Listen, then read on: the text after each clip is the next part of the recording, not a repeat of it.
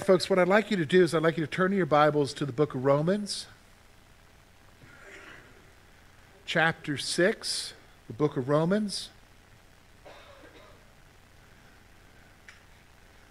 We're going to continue on in our study of the gospel, the, excuse me, the book of Romans. I keep wanting to call it the gospel. There's something wrong with my thinking. It is good news, and we're especially what we're talking about today is even better news as we talk about the reality of the freedom that we have from the power of sin. So let me kind of remind you of where we're at.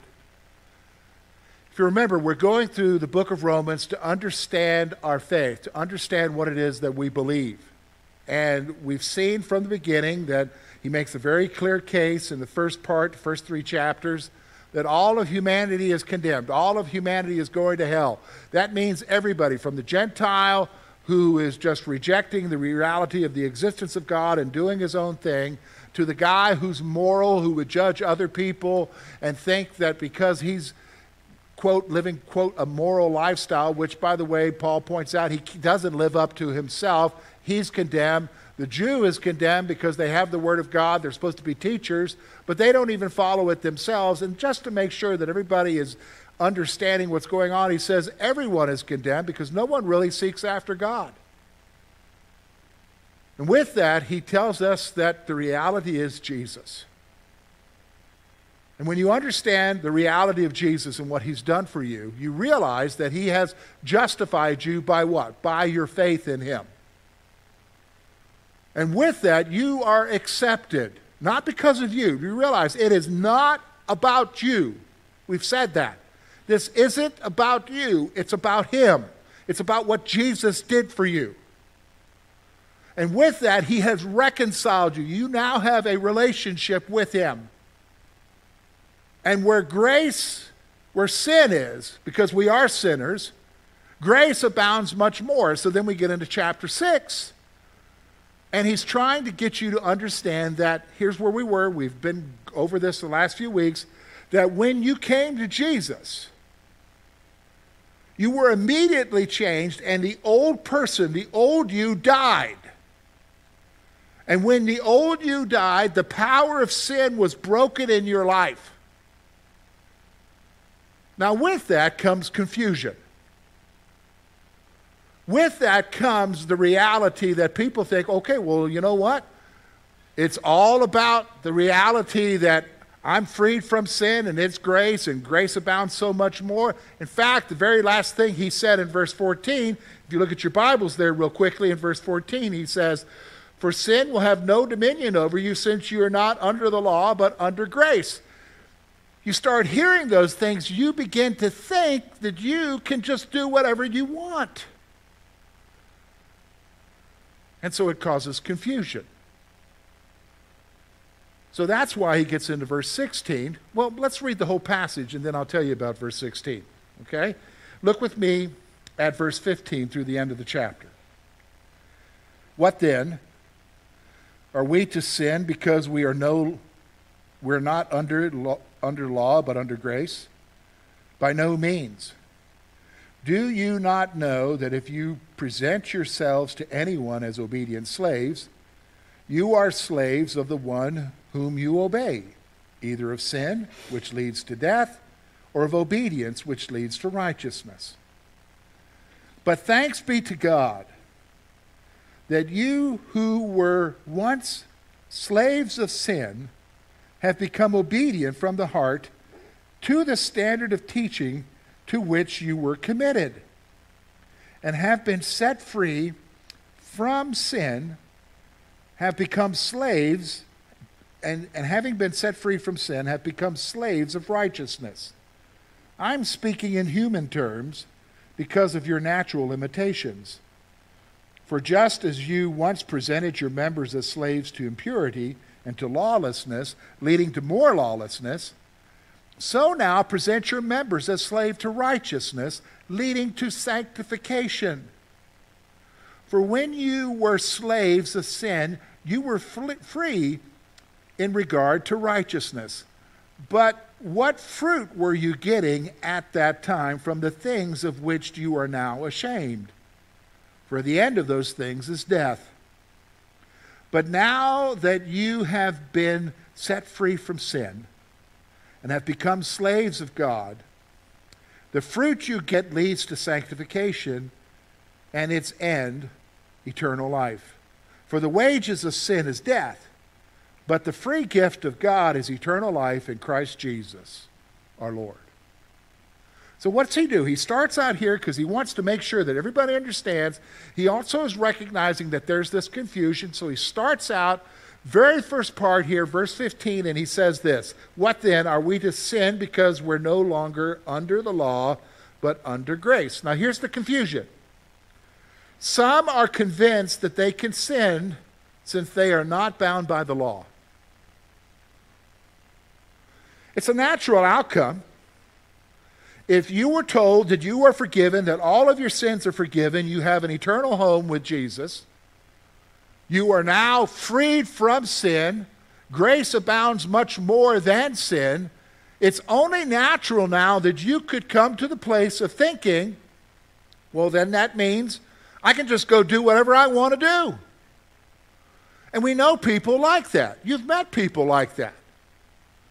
And it comes in subtle forms. What do you mean, subtle forms? Because we can do the same thing. Sometimes we'll do things and we know we shouldn't do something, but we'll tell ourselves, well, I'll ask for forgiveness later.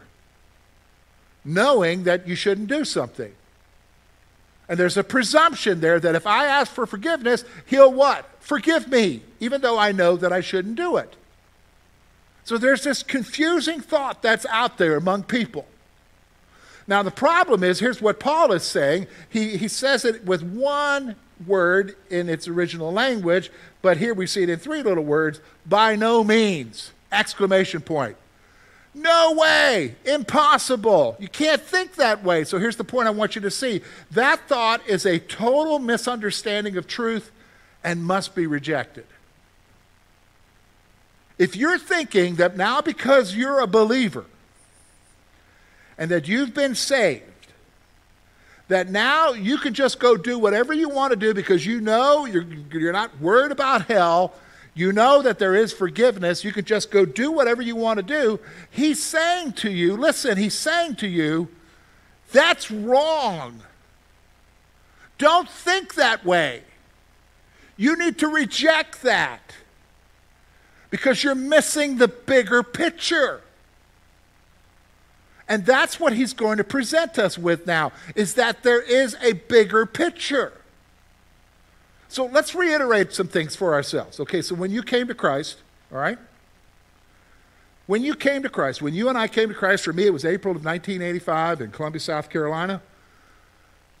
When I came to Christ, at that moment, Christ, the Holy Spirit, entered into my life. He entered into your life whenever that moment was sealed you for the day of redemption, Ephesians chapter 1.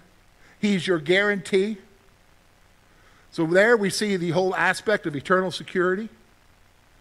He forgave me of my sin. He broke, according to Paul, what we've already looked at in the beginning part of this chapter, chapter 6. He broke the power of sin in your life. The power of sin is no longer dominant in life. The old me died. The old you, when you came to Christ, died. That sin nature was destroyed. But the problem is, is we live in a body that has been what? Trained in sin, which still craves sin. But the problem is, is that sometimes we think now, okay, well then I can just go do whatever I want. No, no, no. He's trying to tell you that's not an option that you can just go do whatever you want. You now belong to who? Who do you belong to?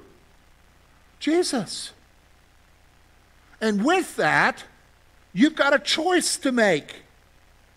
You've got to decide how you're going to live your life because the reality is, is there's a principle here that you need to understand. There is a reality that you need to grasp. And we see that now in verse 16. Look at what he says here. It's very plain. Here's what he says, verse 16. Do you not know? All right, so he's asking you a question. Don't you know this? Do you not know that if you present yourselves to anyone as obedient slaves, you are slaves of the one whom you obey? So, whoever you're presenting yourself to, you become a slave to that person. Don't you know that? That's reality. Remember, Jesus would say to us in the Gospels, you can't serve two masters. Problem is, for all of us, we want to have middle ground. We want to do both. But Paul is reiterating again, you can't. You've got to serve one or the other. Now, who are they? Well, look with me again, verse six, 16. You are slaves of one whom you obey, either of sin, which leads to death, or of obedience, which leads to righteousness. So here's what I want you to see two things I want you to see about this reality. Instead of just thinking you can go do whatever you want, you need to realize, first of all, here it is you become a slave to either sin or obedience to God. You become a slave to sin or obedience to God. Bottom line, there is no middle ground in there. You choose which one you want to be a slave to. Now the problem is this is interesting, isn't it? The problem is is that you have been freed from sin, right? You once were in bondage to sin before you got saved. But now you've been freed from it, and so what he's saying is, why would you want to go back there? It's always interesting to me. I love history. When you read about nations that come and free slaves, that they free them and they think that the slaves will leave and go back to where they came from. But oftentimes, what they find is, is that they're so traumatized and they, they realize that life is such the way they keep serving the people that enslave them. And the victors who come and the people who free them will say, hey, hey, don't you know you can go do something else? But the problem is, is they don't know any better. And I find that to be true with a lot of Christians. They've been so used to sitting that they keep on what? Sinning. But the reality is, is you either become a sla- you become a slave either to sin or obedience to God. Now, here is what the second thing I want you to see here is: the choice leads to either death or righteousness. The choice leads to death or righteousness. Now, when we look at the word death here, I don't want you to think about physical death. It's not talking about spiritual death. Paul's using it in a more generic sense of consequences. Here's the thing when you sit there and say, well, I'm no longer under the law. I guess I can just go do whatever I want to do. And if I sin, there's forgiveness, there's grace. You're missing a point here, Paul is saying. You either become a slave to sin or you become a slave to obedience.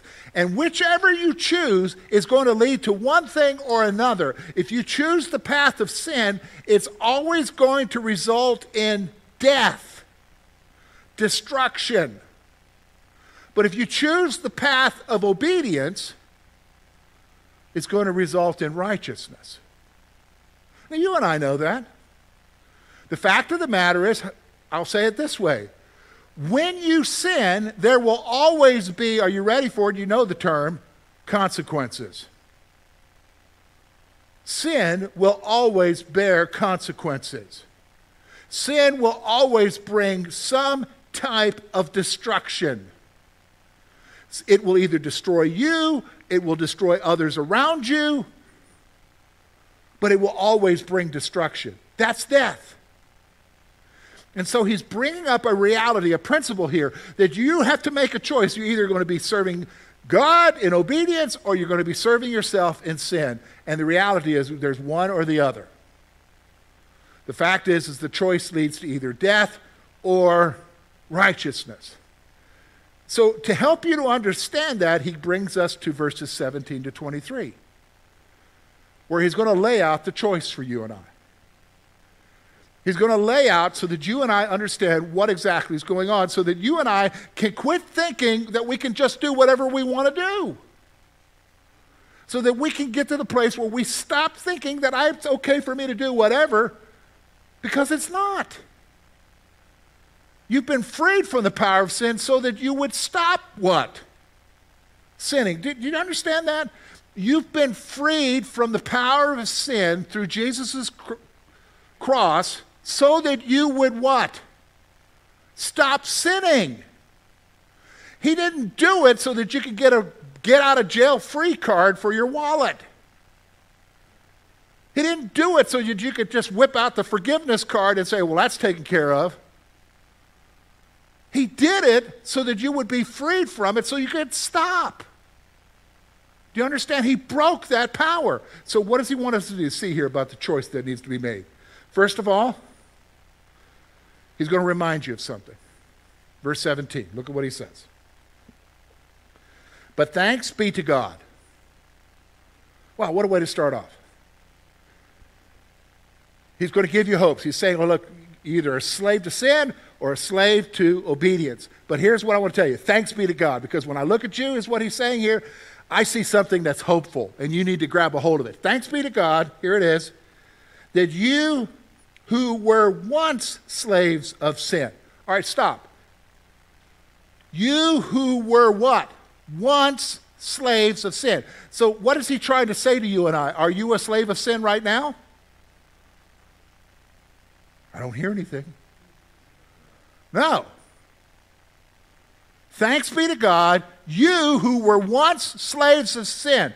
That means you used to be. Why is it used to be? Because Jesus died on the cross for you. Jesus paid the penalty for your sin. When you accepted him by faith, you changed. You became a new creature in Christ. The old man has died, passed away. The power of sin has been broken. So here's what he's saying here. Look at what he says, verse 17. But thanks be to God that you who were once slaves of sin have become obedient from the heart to the standard of teaching to which you were committed. What's he talking about here? It is. You used to be a slave of sin, but you responded to the gospel. You used to be, but what changed it? Somebody shared Jesus with you. Somebody made you aware of what Jesus did for you. Somebody made you aware of the cross and of the resurrection. Somebody made you aware that it's not by what you do, it's what Jesus has done for you. It's by faith alone, not in your works. You used to be because you believed. Do you understand what I'm saying? Because you believed in Christ, you committed your heart to Christ. So when you realize that, that helps you in a choice that you have to make. This isn't something that you just keep on doing because you've always do it. That man died. This is something you do because you are now a new creature in Christ and the power of sin has been broken. Why? Because you used to be a slave of sin, but now you what? You responded to the gospel. You responded to that. Look with me now verse 18 and 19. Here's what he's saying you're a slave to now. Look with me at verse 18. He says this And having been set free from sin, have become, and, and having been set free from sin, have become slaves of righteousness. I'm speaking in human terms because of your natural limitations. For just as you once presented your members as slaves to impurity and to lawlessness, leading to, to more lawlessness, now so present your members as slaves to righteousness, leading to sanctification. Here's what I want you to see now. Because you've been freed from sin, you are now slaves to righteousness.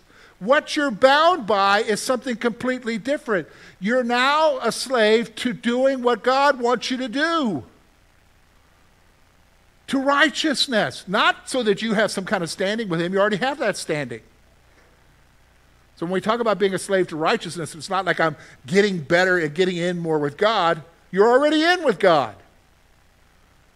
But that you're doing what you need to do so that you, notice the word sanctification there, so that you become the person that you need to be in Christ. This is the reality. This is how you make the right choice. I'm not a slave to this. I could say no to it, I'm going to say yes to what I need to say because that's what I'm a slave to. I'm a slave to righteousness, I'm a slave to God. And this is the reality. So then here's the choice. Here's the choice, and we need to understand it. Here it is, verse 20 to 23. And I've got two points to make about these two verses. Here it is 20 and 23. For when you were slaves of sin, you were free in regard to righteousness. What's he saying there, George? Well, when you were a slave to sin, that means when you were lost, when you didn't know Jesus, you weren't bound by what church people tell you to do. And by the way, have you noticed? They don't do what you tell them to do, right? They just do their own thing. When you were a slave to sin, you weren't bound by what God wanted to be done. Do you understand what I'm saying? You weren't bound. We understand that. A lost person isn't bound to God. He's, he's just doing his own thing, facing the consequences of that. So here's what he says When you were slaves of sin, you were free in regards to righteousness. But what fruit were you getting at that time from the things of which you are now ashamed?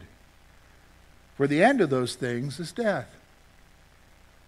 So he's saying, okay, so before you were saved, when you were lost, when you were a slave to sin, you weren't even caring less about being bound to righteousness or doing what God wanted. So he said, so you just did your own thing. Here's what he means. Here's the way to say it. How'd that turn out? How'd that turn out? Not good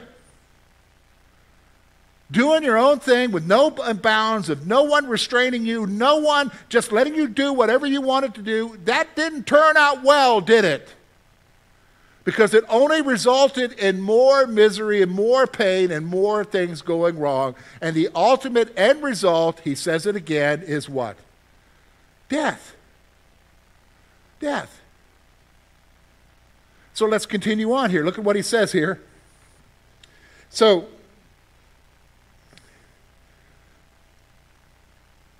But, verse 22, now that you have been set free from sin, there he is. He keeps telling you that. You've been set free from sin. Listen to what he says. Now that you've been set free from sin and have become slaves of God, the fruit that leads to sanctification and its end, eternal life. For the wages of sin is death, but the free gift of God is eternal life in Christ Jesus our Lord. So here's the two points I want you to see. All right, first one. The choice to sin always results in death. Bottom line, put a big star by that. You want to know what the answer is? To the guy who says, now, because I know Jesus, I can just do whatever I want because I can always ask for forgiveness. Great. Have you thought that one through? Because while you are forgiven, it doesn't remove the consequences, does it? Did you know what I mean? I'll give you an example. I'll use me. So, when I came to Christ in 1985, I gave up drinking and I haven't had anything since then. Maybe one time within the first year of coming to Christ, but not since. And let's say Pastor George leaves here today. Tonight, for some reason, I'm feeling like I would just want to tie one on, okay? And so I go, I don't even know where to go. I go somewhere, probably would do it in the next county, okay? So I drive over, I'll go to Centre County. Nobody knows me there. I don't think anybody knows me there. So I go over there, tie myself one on, big time. And so then I'm driving back. And on the way back, I lose control of my vehicle. I smash it up. I have an accident. I lose my arm in the accident. Now, let me ask you a question. The next day, when I wake up in the hospital, all bandaged up, confess my sins to the Lord, am I forgiven? Okay. But does that forgiveness give me back my arm? Does that forgiveness give me back my reputation? Does that forgiveness give me back my ministry? I can tell you right now, if that happened, I wouldn't be here next Sunday, right? Right? At least you would hope I wouldn't be here. You know what I'm saying? Would that give me back my family? Would that give me back anything? I would lose friends. I would lose credibility. I would do you understand what I'm saying? I would be in shame. Now, What if I said to you before that, though, oh, but you know what? I know I shouldn't do this, but I'll be forgiven. Yes, I understand. But what Paul's trying to tell you is when you choose to be a slave to sin, the end result is always what, folks? Death. It's always consequences. Now, do you see why? Even though grace is greater than the law, that just doesn't give you permission to do whatever you want. He's, he's trying to get you to think beyond just yourself. He's trying to get you to think beyond just the moment. Because let's be honest, when you sin, it's only, your thoughts are only for the what? The moment, right? He's trying to get you to think beyond the moment to the outcome.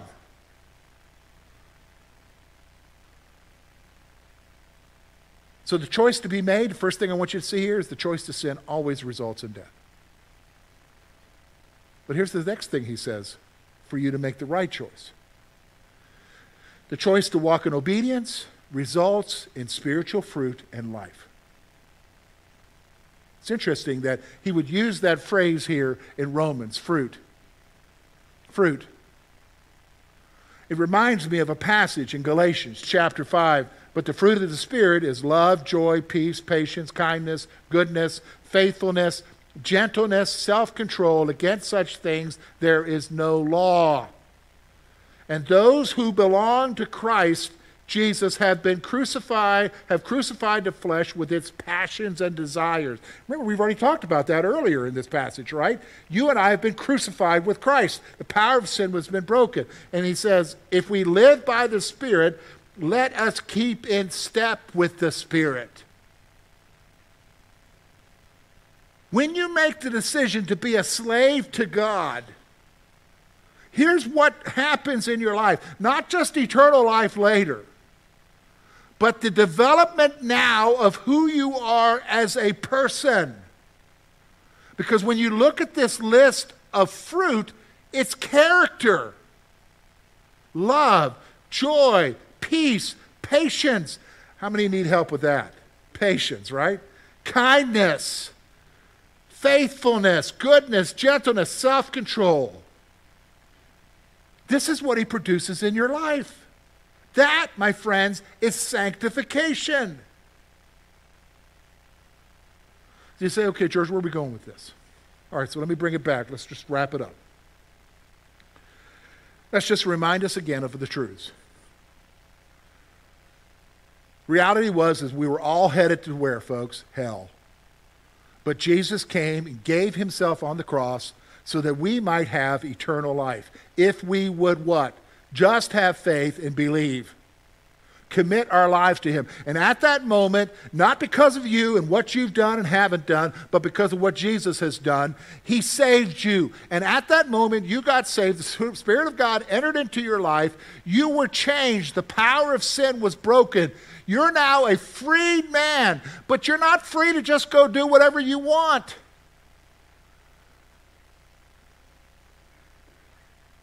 You're now free to do what God wants you to do. And you've got to kill that thought process that says, well, I'll just ask for forgiveness later. You know what? You need to take it one step further and think about, well, yeah, but is that going to remove the consequences?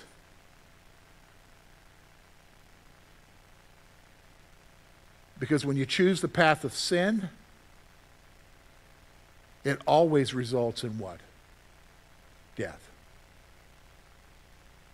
So, what do we need to do? choose the path of obedience and do what God wants us to do. And the end result